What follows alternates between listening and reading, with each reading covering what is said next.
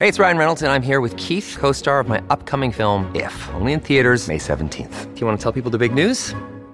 All right, I'll do it. Sign up now and you'll get unlimited for $15 a month in six months of Paramount Plus Essential Plan on us. Mintmobile.com slash switch. Upfront payment of $45 equivalent to $15 per month. Unlimited over 40 gigabytes per month. Face lower speeds. Videos at 480p. Active Mint customers by 531.24 get six months of Paramount Plus Essential Plan. Auto renews after six months. Offer ends May 31st, 2024. Separate Paramount Plus registration required. Terms and conditions apply if rated PG. Why take one vacation with the family when you could take all of them? With Royal Caribbean, you don't just go to the beach. You visit a private island and race down the tallest water slide in North America. You don't just go for a road trip. You ATV and zip line through the jungle. You don't just go somewhere new. You rappel down waterfalls and discover ancient temples. Because this isn't just any vacation. This is all the vacations. Come seek the Royal Caribbean. Ships Registry Bahamas. When you need mealtime inspiration, it's worth shopping Kroger, where you'll find over 30,000 mouthwatering choices that excite your inner foodie. And no matter what tasty choice you make, you'll enjoy our everyday low prices, plus extra ways to save, like digital coupons worth over $600 each week. You can also save up to $1 off per gallon at the pump with fuel points. More savings and more inspiring flavors make shopping Kroger worth it every time. Kroger, fresh for everyone. Fuel restrictions apply. Welcome to the New Books Network. Hello, and welcome back to New Books in Environmental Studies, a podcast channel on the New Books Network. I'm Brady McCartney, your host today. I'm honored to be joined by Laura Paskus, author of At the Precipice New Mexico's Changing Climate, published by University of New Mexico Press. Laura is an environmental journalist and a correspondent whose work has been widely published by New Mexico Public Broadcasting, High Country News, and New Mexico in Focus, among others. Laura Paskus, welcome to the podcast. Thank you so much for having me, Brady. Well, thank you for being here. Um, full disclosure, uh, as I've mentioned to you, I have lived in New Mexico, plan to return to New Mexico in the near future. Um, I love New Mexico, uh, warts and all, in a deep way. Um, so I am deeply invested in the climate future of the New Mexico uh, world. So um, since your book is about uh, climate change in New Mexico, I, I, feel like I should put those cards on the table. Uh, I am a invested interest in this conversation um, and the outcome. Um, so, if you could, um, would you tell us a bit about yourself and how you became interested in this topic? Sure. So I've been a reporter since, um, well, for almost 20 years now. I started my career at High Country News. Um, and I've worked in print, online, radio, and now I work in public television. Um, but before I worked as a journalist, I I worked throughout New Mexico in the southwestern United States as an archaeologist and a tribal consultant. And I think um, I didn't grow up here. I grew up in Connecticut, went to school in Virginia, and came out here in my early 20s. And I think working on the landscape and with communities um, really affected me in a, a really um, deep and unexpected way that has definitely um, informed my journalism and informed my commitment to to loving this place. Great, thank you. Um, yes, uh, uh, some of the my favorite parts of the book are when you compare sort of your experience growing up in Connecticut um, with your experience as an adult in uh, New Mexico in the Southwest because those comparisons are uh, rarely made, at least between those two specific uh, places. um, so, so the book is called "At the Precipice." Um, so, could you describe what the climate precipice actually looks like um, for New Mexico and the Southwest?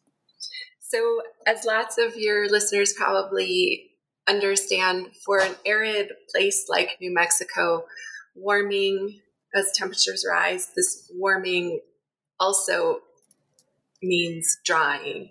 And so, for an already arid place like New Mexico in the US Southwest, this warming uh, increases our water insecurity.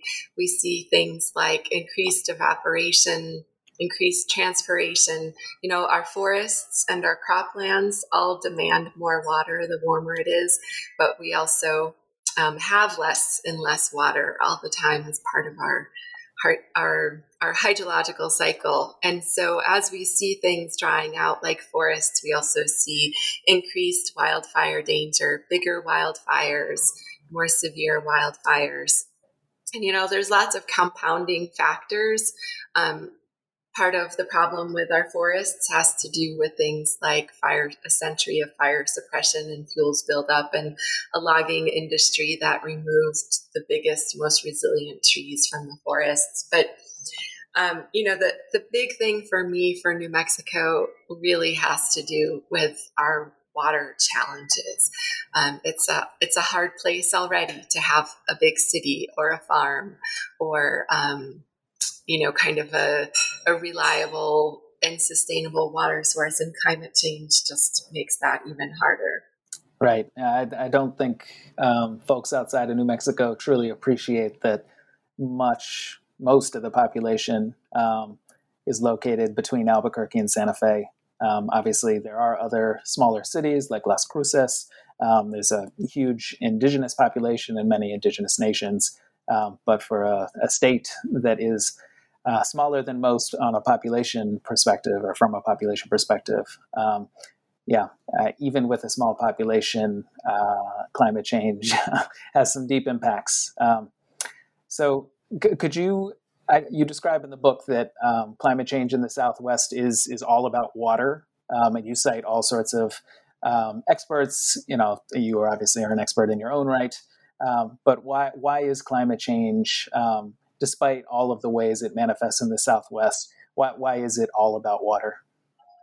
So, for people who live in New Mexico, I mean, I think you, you bring up a really great point. The vast majority of the population is centered along kind of the, the middle of the state where the Rio Grande flows. Um, and that is our largest river. Um, the cities of Santa Fe and Albuquerque and Rio Rancho and Los Lunas and Belen, all the way down to Las Cruces, rely on the waters of the Rio Grande. You know, those those supplies are supplemented in part by groundwater pumping. But if you look, for example, to the river this summer, and we've seen drying happen on the Rio Grande for about two decades now fairly regularly in the summertime. But this year, for example, we had a not terrible winter snowpack, and yet we saw low flows on the Rio Grande throughout the spring and now the summer. I live about a mile from the river, and I try to ride my bike there at lunchtime. And I look down, and again, this for for people in Florida, you probably can't even imagine this, but you know, this is our our biggest river in the entire state, and right now, near my house, it's flowing at probably 60 cubic feet per second, which if you think about how we've set up our entire water supply system in the state, to see flows that low in the Rio Grande is should be terrifying for people, should really be snapping people to attention that we have created some systems that are completely unsustainable for the 21st century and beyond, not just for the ecosystem, but for cities and farms. And so, right now, for example, the largest reservoir in the state, which is on the Rio Grande Elephant Butte Reservoir, didn't check the numbers the past few days, but it's about four or five percent full, which is remarkable. What what you maybe are hearing happening on the Colorado River right now, as there have been shortage declarations and and a crisis building on the Colorado River, Lake Mead is at about 35% capacity and is triggering these emergencies. And yet, here in New Mexico, our biggest reservoir is at or five percent capacity, and and we're still operating as though everything is okay. Right, and I, I think to some extent, looking at the Rio Grande can be sort of uh, deceptive, um, or looking at sort of acequia water, um, because right there there is some level of water conservation. The Rio Grande is the biggest. Um, often, when I talk to folks in New Mexico about um, water issues, I would actually point to something like the Santa Fe River, which, if, if you've been uh, in Santa Fe, is often not running at all. Um, and, and I think that to me sometimes points out the dire situation um, more than the Rio Grande, which, which sometimes, you know, it, it can seem low, but okay, it's a river, it ebbs and flows. Um, but when you see a river uh, that is named um, and there is literally no water, I, I, think it can sometimes make the point uh, more clearly. Um, so, yeah, that's that's a comment, not a question so much. uh, but I, you know, I was in Albuquerque this summer, living uh, probably half a mile from uh, the Rio Grande. Uh, saw it every day and, and saw it raging and and yet I had to press pause myself and say, well, what what is actually happening? What am I seeing? What does this mean for the snowpack? What does this mean for other rivers in the state? Right? Because there are lots of people who don't rely um, on the Rio Grande. Right there, there are people who do live outside of sort of the Rio Grande uh, range. So. Um, Okay, so so I think that was a helpful explanation about water. Um, uh, again, I, uh, going to a, a, different issue, but, related. Um, I, I, think if you don't live in or haven't spent much time in New Mexico, um, it may not be obvious uh, that the state is a leader in oil and gas extraction and production. Um, so, I guess it, could you talk about the role that the oil and gas industry plays in New Mexico broadly, and then more specifically, what role that industry plays in the state's climate response? Sure, that's a great question. So, New Mexico is heavily reliant on the oil and gas industry, and we have two main basins the San Juan Basin, which is largely natural gas up in the northwestern part of the state, like around the Navajo Nation, and then the Permian Basin down in the southeastern part of the state is um, is a huge oil play. And I think the current numbers we have something around fifty five thousand oil and gas wells in the state, and these these cause a lot of environmental impacts, whether that's contamination of groundwater, contributions of air pollution, um, things like ozone. Um, there are certainly labor issues um, and land use issues. But, you know, for the state of New Mexico, it's also a huge chunk of our operating budget relies on revenue from the oil and gas industry. And so, New Mexico, it feels to me very much like New Mexico is trapped in this really confusing place where we see the impacts of climate change on a daily basis. We see how the agricultural industry is being harmed and threatened by this increasing aridity and dryness. And, you know, we see all these other impacts, whether it's forest fires or public health impacts from the spread of things like valley fever, um, increasingly desiccated rangelands. Like we see all of these impacts, which are directly the result of warming that is directly the result of human caused climate change.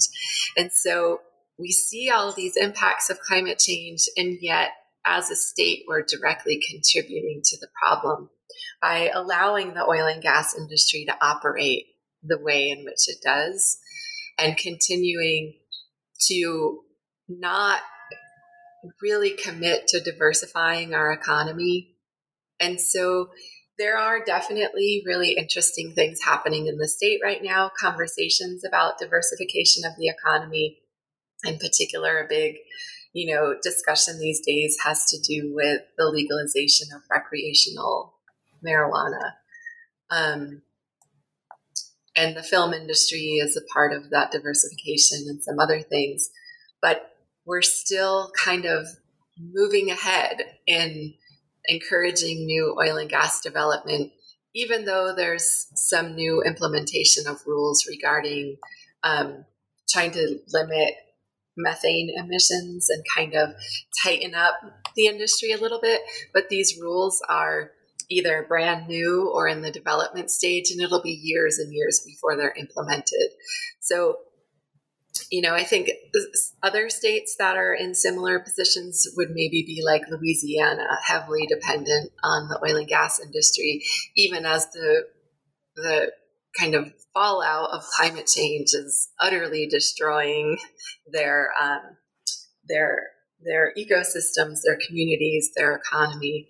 And so I think it's like it's like this very real problem that humans have to deal with where we have to decide if we're actually going to do something about climate change. It is going to make it is going to mean some large scale changes and decisions, but they're never going to get any easier than they are today. So, uh, speaking of transition, um, so f- from your vast reporting, like how do you think New Mexico can transition to renewable energy sources? Um, I, I, think some people think that New Mexico uh, is a right place for solar, for example, to take over, but also wind, geothermal. Um, so, from your reporting, like what, what could that transition look like, and how feasible is that transition given um, sort of that oil and gas revenue makes up? I think you say 15 to 25 percent of the state's general fund. Yeah, so one of the things that we see happening now is uh, there are wind farms. There is in the works right now, in the planning stages still, this SunZia transmission line, which I believe would be the largest clean energy infrastructure project in the country at this point, um, which would be moving wind energy from eastern New Mexico to markets in Arizona and California. And these things are interesting and exciting and I I try not to be like such a grouch about everything, but truly I think I am just a grouch. One of the things that I think we see happen is we're like, okay, the oil and gas isn't like oil and gas isn't what we should be doing, or big coal-fired power plants aren't what should we we should be doing. And so what's the next big industry that that we can start relying on that we can pour capital into that people can uh, make profit, profits off of. Um, and so we can maybe think about shifting from fossil fuels to renewable energy, but it's always these big renewable energy projects.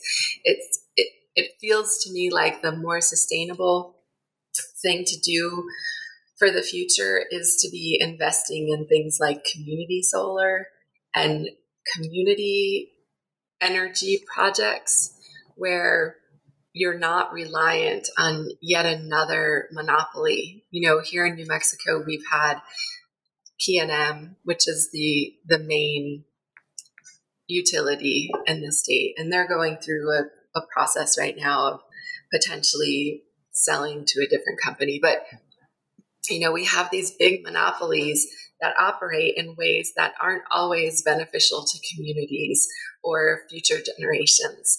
And so I worry that we're just going to trade one big monopoly, one big industry for another. And and yet it feels to me like there's so many opportunities at this moment in time when we know we need to make changes. People are hungry for changes. And people are certainly talking about change in a way that I've never experienced in my lifetime. And so I think there there are all these opportunities that I would love to see New Mexico grab onto instead of kind of doing things the same way that we've always done, but with a, just a, a different group of shareholders. Right. Yeah. There's there are all sorts of large scale um, renewable projects, and and I think you're right to ask questions. If, if you're replacing one monopoly for another, um, you know, are, are you are you still bringing some of some parts of our energy system uh, that perhaps we should rethink? Um, all right, so New Mexico, um, as you know, is, is home to many indigenous nations: um, Acoma, Santa Clara, Sandia, Tesuque, you know, to name just a few. um, so, it, it, from your reporting, in what ways are these sovereign indigenous nations um, experiencing climate change uh, differently than sort of the state as a whole? Right. I think people just presume right that these nations are just part of New Mexico and the impacts will be quite similar. Um, but I think from your reporting, from other um, other books that I've read, uh, that's that's not necessarily the case. Yeah, that's such a great question. Thank you for asking about that because I think our tribal nations are, you know, the thing that makes New Mexico most interesting in so many ways. And so, in terms of climate change, like just a few examples for how different tribes are are experiencing the impacts of climate change. For example, the Pueblo of Acoma, which you know has the oldest continuously inhabited village in the United States, I think, um, has been continuously inhabited since 1150 AD, I believe. Um, you know, these are these are people who have gone through so many changes, climatic changes. They've gone through the the you know devastation wrought by the Spanish, Mexican, and the United States governments. They've seen just un, unfathomable changes, and the in, the most interesting thing to me is talking to friends of mine who live at Acoma. There's there's no sense of like for somebody like me who grew up in a different state and moved here i could i could leave at any time right i could be like oh it's just it's too hot it's getting too dry it's too hard to think about how to live here i can just move someplace else and there isn't that sense among many of the pueblos in particular and in the pueblo of acoma that you were given this land by the creator and as part of that gift from the creator to the people, you made a certain commitment to stewardship. And so, no matter how hard it gets to farm or to find springs or to have a wet enough winter to have a reliable garden, these people have a connection to the landscape that is is like unbreakable. You don't move on, you don't leave, you figure out a way to adapt. And I think that I've learned so much from those friends um, who really, the commitment to the landscape is is not even something you think about because it's such a part of you.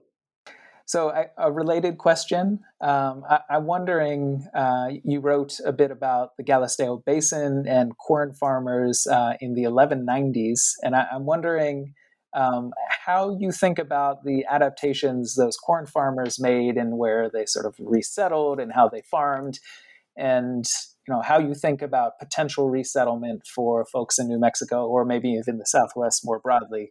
Um, I recognize that some peoples, uh, especially various indigenous peoples in New Mexico, they have bonds to specific land in ways that not everybody does. Certainly, settlers uh, do not.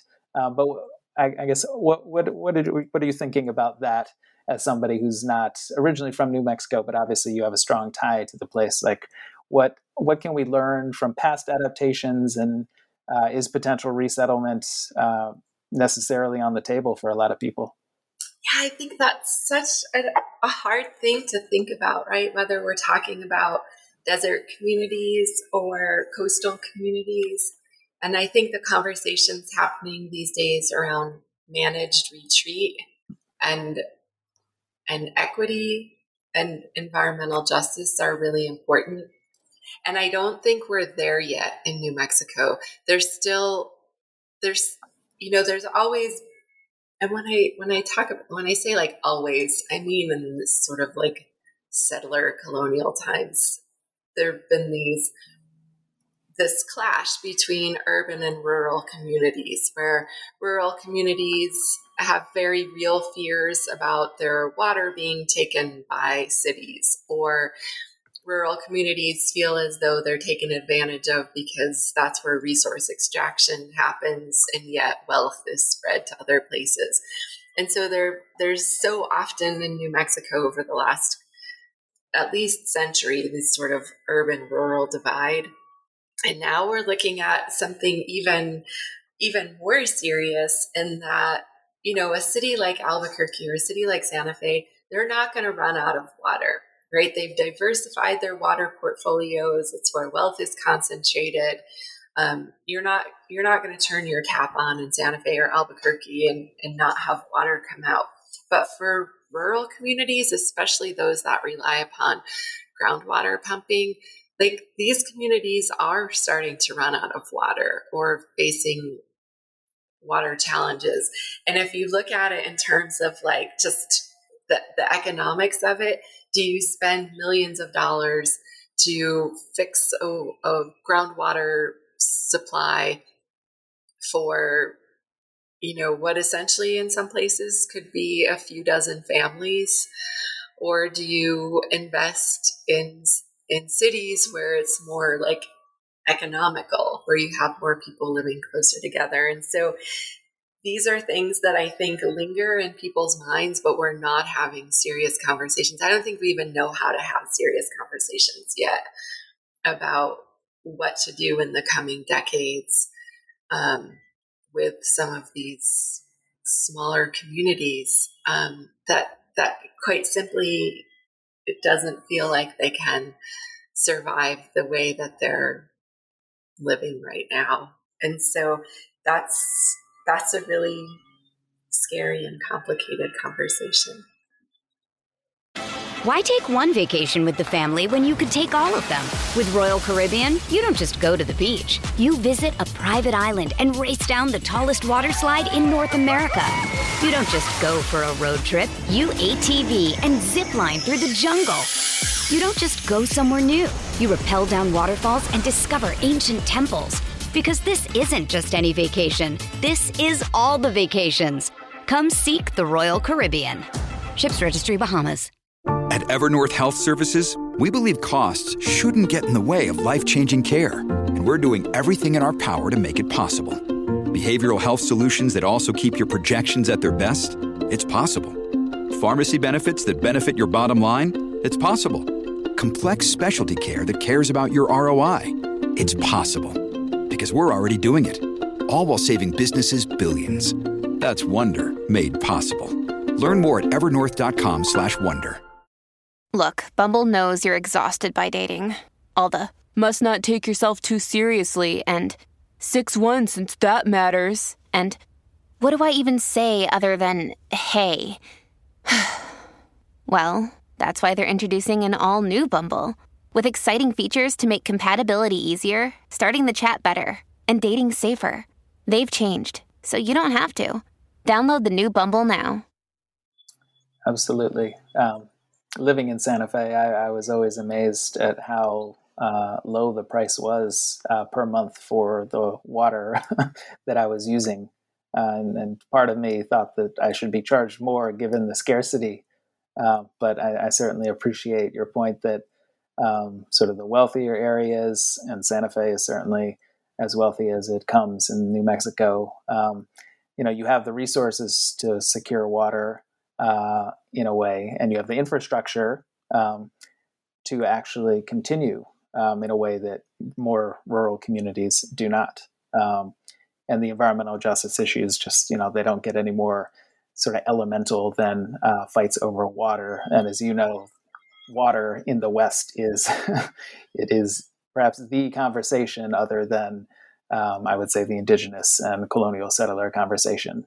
Um, so um, re- related uh, to this general topic. Um, so you interviewed multiple people uh, who referred to New Mexico um, and some of the indigenous nations. I think of uh, Navajo Nation or the, you know Dene, um, and they they refer to these places, these you know the state, but also these nations as uh, sacrifice zones. Um, now, I'm wondering um, how you interpreted sort of references to sacrifice zones and, and what does it mean, uh, you know, from your reporting uh, to assert that New Mexico and areas like the Four Corners are sacrifice zones for the United States? Yeah, I think it's been really easy for people to just, you know, we outsource our our energy needs to other communities. Like, for example, on the, the Eastern Navajo Nation, there's a there's a lot of oil and gas development there, and in some cases, these um, these wells and their associated infrastructure and, and waste ponds are you know right up against you know, just just uh, you know, 50, 100 feet away from somebody's home or somebody's Hogan or Lybrook Elementary School, for example.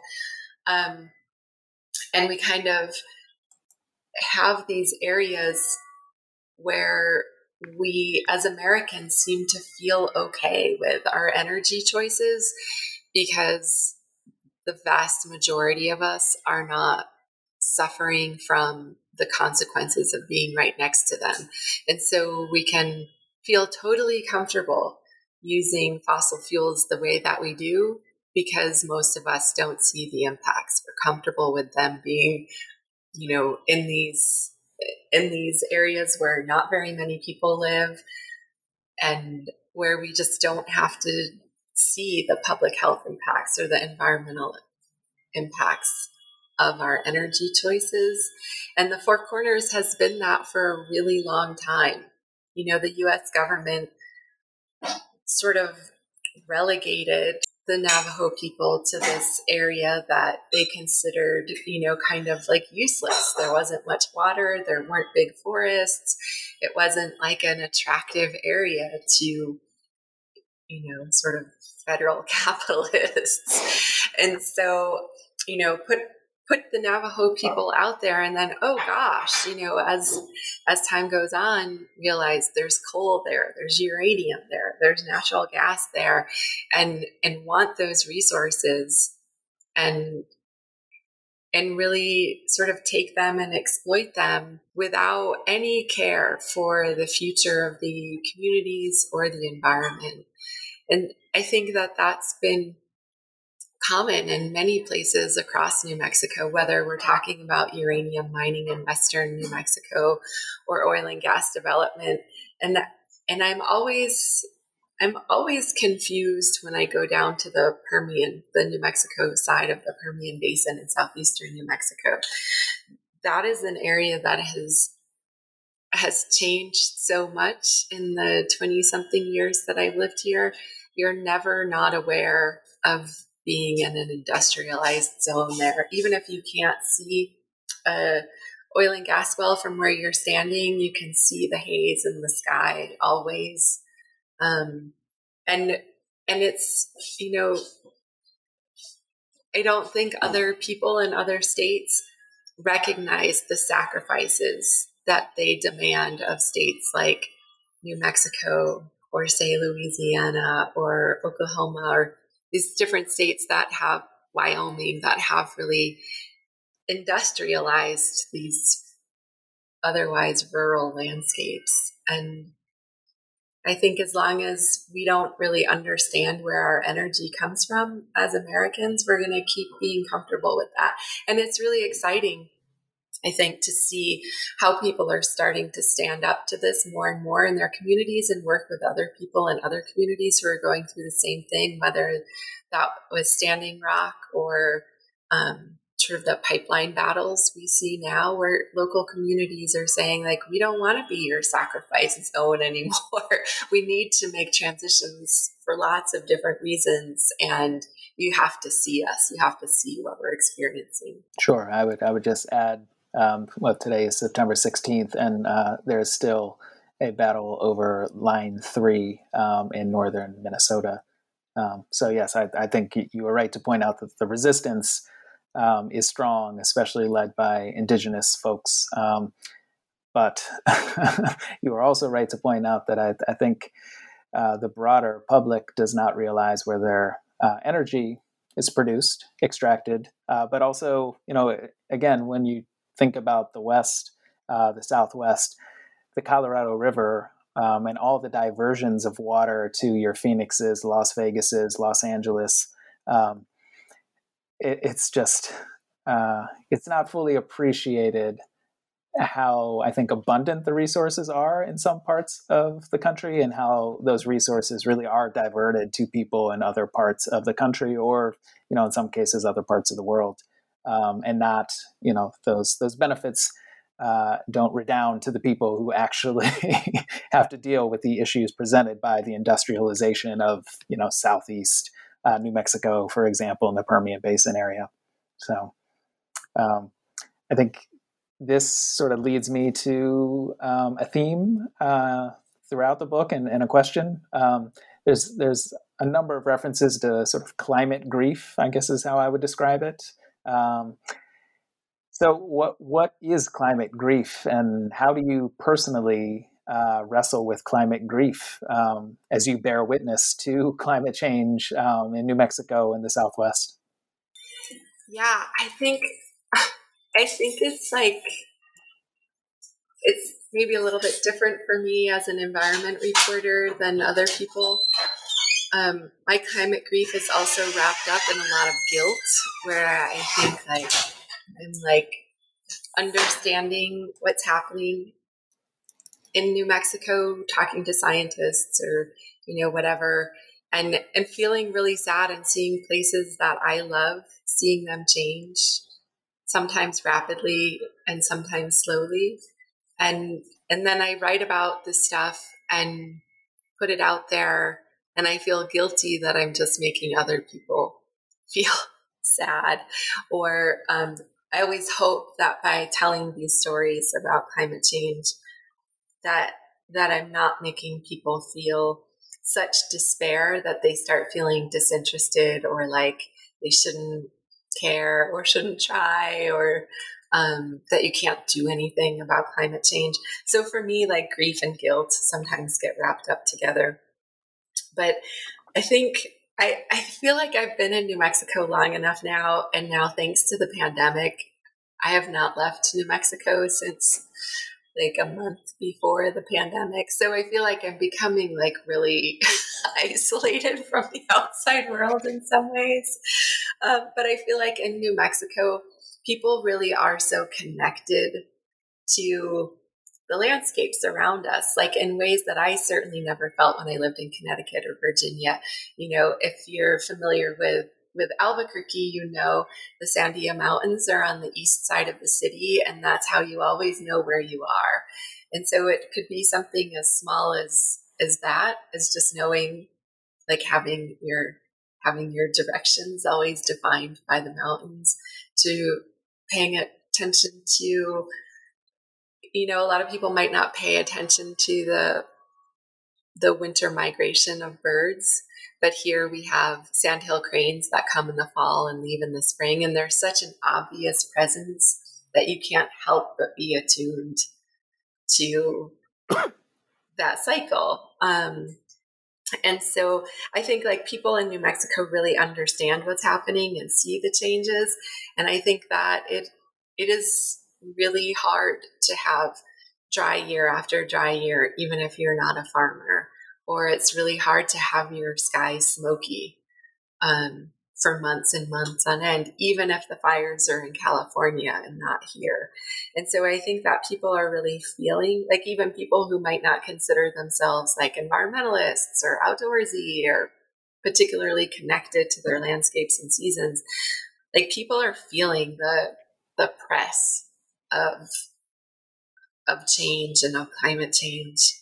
And I think people deal with it in different ways. And I, I, I'm constantly encouraged by the people I encounter, whether it's scientists who just feel driven to understand more about what's happening, or indigenous activists who are really leading the way on particular movements in the state and in the West, um, to people of faith who maybe talk about climate change with some of their more conservative churchgoers. And so, even though I find climate change really overwhelming and struggle with some of that grief myself, I also feel like pretty excited about the opportunities that we have in New Mexico to take better care of one another and the landscapes. And so I'm never quite sure if it's like this delusional optimism that I struggle with sometimes or if it's real. But I like to think that maybe it doesn't even matter if it's delusional or real as long as you're like feeling hopeful and optimistic, you find better ways to try to move forward. Sure. Yeah, I, I would just echo that I think New Mexico um, I think largely because of the various indigenous nations. Um, there are people who I think are rightfully described as land based people. And when you say something like that, right, use a term like that, it's like, well, aren't all people land based people? But uh, especially because of the history of sort of colonial settlement in this country, immigration, um, you know, not everybody feels connected to specific places, specific land, ancestral land. Um, but when you when you go to places like New Mexico and indigenous nations in the Southwest, where people were impacted in a different way um, than say folks who were moved um, to Indian country, uh, which is now called you know Oklahoma, uh, but we're sort of forced off their ancestral land. Uh, you don't have that sort of dynamic in play as much in New Mexico, right? So you can say that the Acoma have uh, a connection to that specific land for hundreds and hundreds, if not thousands of years, um, in a way that you can't really say in other parts of the country. And I, I think that is a really unique and important thing to honor and recognize. So, um, so in your answer, um, I, I, think, and sort of in the direction I've sort of taken uh, some of these questions, um, I, th- I, think there's sort of a recognition that you're a journalist, you do deep research, you talk to experts, certainly all over New Mexico and um, the world, um, but you, you, are also somebody who has sort of written um, in this book, especially. Uh, from sort of a more personal perspective. Um, you know, you are a character uh, throughout this book, right? It's not a novel, but you are definitely uh, sort of the the character who threads through the book. Um, so it, it comes across as sort of a personal reckoning with climate change as much as sort of a deeply researched book. You know, you talk about life and death in your own family. Um, you talk about sort of species extinction, and you actually, I think, think about other species, which I, I think to this day is still something that a lot of folks do not think about. Um, you obviously talk about other human beings, both in New Mexico and beyond. You talk about parenting and future generations. Um, so I'm, I'm wondering, you know, what your thought process was um, when you decided to sort of incorporate um, personal narratives into these sort of larger sort of journalistic narratives. Um, because I, I, said this off air, but I'll say it again on air. I, I, I, think interweaving the reporting and the research and your personal experience and reflection um, really deepened the impact of this book. And you know, I, I, I thought of the Terry Tempest Williams of the world when I was reading this. I thought of Lauret Savoy. I thought of you know these folks who've really tried to not just talk about the science, not just talk about you know these sort of policy matters, but really about um, sort of what does it mean to be a human being living during these times with these changes? Thank you for asking about that. I really appreciate that. I feel like when I first started working as a journalist, I was really mad that that journalists, especially in the mainstream, like it was totally normal to write about climate change and spend half the story quoting from a scientist who spent his or her entire career working on something, and half the story quoting from some public relations, you know, funded by industry deceptive hack. And um, and it made me really mad. And I consistently got into some fights with pretty well known environmental mainstream journalists. And, and at the time, I was really green and I was very self conscious about being a, a woman in a pretty male dominated field. And these arguments really made me feel like I was a different type of journalist. I wasn't a serious journalist like these guys working at these well established mainstream outlets. And I think I kind of went back and forth for a couple of years after those arguments, feeling like, should I try to be like these guys? Is that what you have to be to be a serious journalist that people will read and trust and and and believe in? Or can I can I do kind of what my heart is telling me to do, which is I have the privilege of being a reporter and I have the privilege of calling people up and they'll talk to me and explain things to me. And I have an obligation to the public to help them understand that there is this really scary, devastating thing happening that we should understand and plan for. And I really struggled like throughout probably the at least the first 10 years of my career. And by that point, I was a single mom. And so I felt even more self conscious, you know, having to bring a little kid along to public meetings or interviews with me. Um, and like feeling you know everybody has the the things that make them feel self-conscious or like an imposter or like you don't belong and for me it was being a woman and a mother and a single mother in the field of environmental journalism and i kind of seeing like the the sort of deepening crisis that we were approaching with climate change i kind of made the decision that i would do anything to get the message across to people that the climate was changing and it was human caused and it was having these impacts. And so, you know, I've worked in in print and online media, I've done radio and and you know, I kind of joke and say I'll even do I'll even go on TV and be on TV if that's what it takes to sort of reach new audiences. Um, and I think with the the initial draft of this book was pretty straightforward, just, you know, kind of just the facts, no feelings.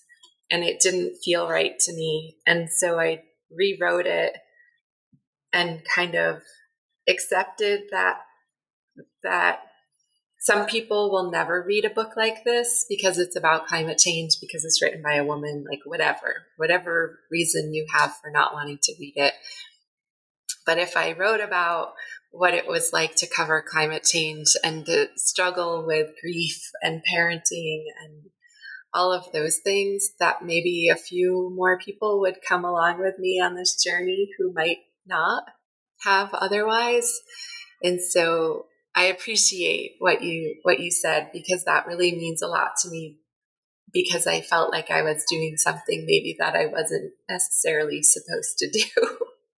well. uh, I, I, you've probably seen this more than me, but even the scientists now are sort of talking about climate change in a more personal and sort of less sciency sort of way.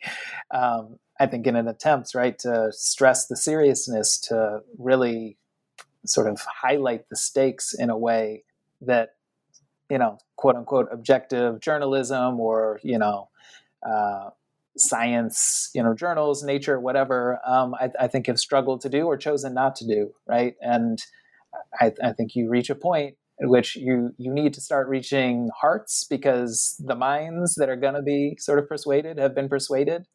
Um, and this is clearly a, a, a, bigger issue than science can deal with or policymakers can deal with.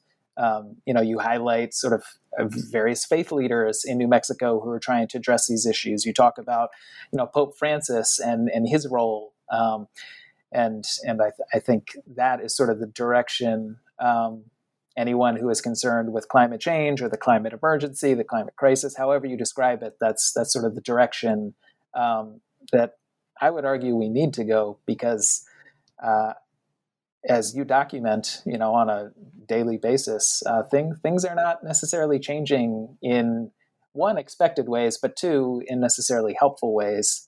Um, whether it's water issues in New Mexico or wildfires throughout the West, um, or sea level rise. You know, you've referenced Louisiana a bunch of times, and obviously seeing uh, Hurricane Ida, and like, yeah, Hurricane Ida wasn't Katrina, but there were still some serious impacts that New Orleans is dealing with um, and you have to start connecting these dots in ways that I think your your journalism and this book does on on a really helpful level. Um, so so you referenced parenting, obviously being a single mother and a da- and you have a daughter at this point. Um, you know, I'm not sure if I've heard Lily in the background during this interview, but maybe. Um, so I, am just wondering, you know, as as we start to wind down, um, like after all of this reporting, after all these experiences you've had both as a reporter, but also as a reporter, bringing uh, your daughter along with you um, for many of these adventures. Like, h- how do you um, how do you talk about climate change and the impacts with um, your daughter um, as you sort of imagine the future of New Mexico broadly, but also, you know, it's it's possible that she will want to make a life in New Mexico. I hope so, for everybody's sake. um, so, so how do you talk with her about these issues? Yeah, I've been really honest with her since she was, you know, a baby. I think I started bringing her on reporting trips with me when she was just a couple months old, and she was like in that little Bjorn. Um, like right right where I was holding my mic. So I often go back to old interviews and I can hear her like gurgling in the background while someone's talking about like burrowing owl populations plummeting. And so like this sort of heavy dialogue has always been a part of her consciousness. And I think I've tried to offset that seriousness with you know, we spend a lot of time hiking and camping and swimming and and sort of engaging in joyful activities outside. And so climate change is happening and our forests are threatened and our reservoirs are dropping and all of that, but we can still go outside and have like a really fun, special time. And so I think balancing joy and knowledge has been really key. And, you know, it's kind of funny. She's 15 now and when she was in middle school, she definitely sort of went through this phase of like, she didn't want anything to do with anything I was doing. Um, anything related to the environment or writing or like that was just boring and annoying. And I see her now as a sophomore in high school, and she's the editor of the school newspaper. She's working on a podcast. She's, you know, her friends are these bright intelligent, supportive, loving, engaged young women. And they're looking at the communities around them and the environment around them and, and thinking about how they can contribute and make things better. And I think so much of where I find hope and excitement is really in these young people who have known about climate change their entire lives and have known that their futures are imperiled in some ways and yet they they carry on and they they engage in joyful activities and they have exciting ideas about how to survive and thrive in this world. And so i feel really grateful there were definitely times as a single mother that i was like ah but i feel so grateful that i had this companion along the way who who it would have been so unkind of me to ever be like really negative. And so I'm I'm thankful for her presence and that she kept me from from ever um, really truly giving into any kind of despair. Yes, well, children are often helpful uh, with those those kinds of things. You know, hard to despair when your child uh, relies on you to continue living, right? right. um, okay, well, I, I can think of no better place to end this interview uh, than by asking you, if you would, uh, to read the last three paragraphs of uh, the chapter called Mourning a Mountain. Um, this section really hit me uh, and resonated with me for all sorts of reasons. Um, and I really encourage folks to read uh, the book and read this chapter because there's there's a lot more than will come out in these three paragraphs. But um, I, I, think these three paragraphs really sort of encapsulate, um, for me, I think maybe the the most resonant theme of your book. Um, so thank you for agreeing to read. Thanks, Brady. When I first started writing about climate change, David Gutzler, who's a climate scientist, said not to worry for the planet itself. It's humans who will suffer, he said. The earth will remain. Species will blink out, evolve, or emerge. Ecosystems will shift. The same geological processes that have been churning the earth for eons will still shape tomorrow's landscapes. The selfish grief I felt over losing my father and any chance he and I had for understanding one another or reconciling our differences and disagreements had dissipated. In its place, a fiercer love has emerged for my daughter and my mother, my brother and his family, dear friends and ready allies, for the world we still have, Looking back, I realized that I twisted nostalgia and hope into inaction and despair. Perhaps healing requires grief and mourning, but both those emotions seem like indulgences, and there is no time for that. So instead, I wonder about the coming world which trees will grow, which birds will have survived, the meaning of shifting cloud formations. I wonder what the world will smell like. Because now, even though it's been decades since I stopped looking for that gateway in earnest, the door to that new world has opened and there's no going back.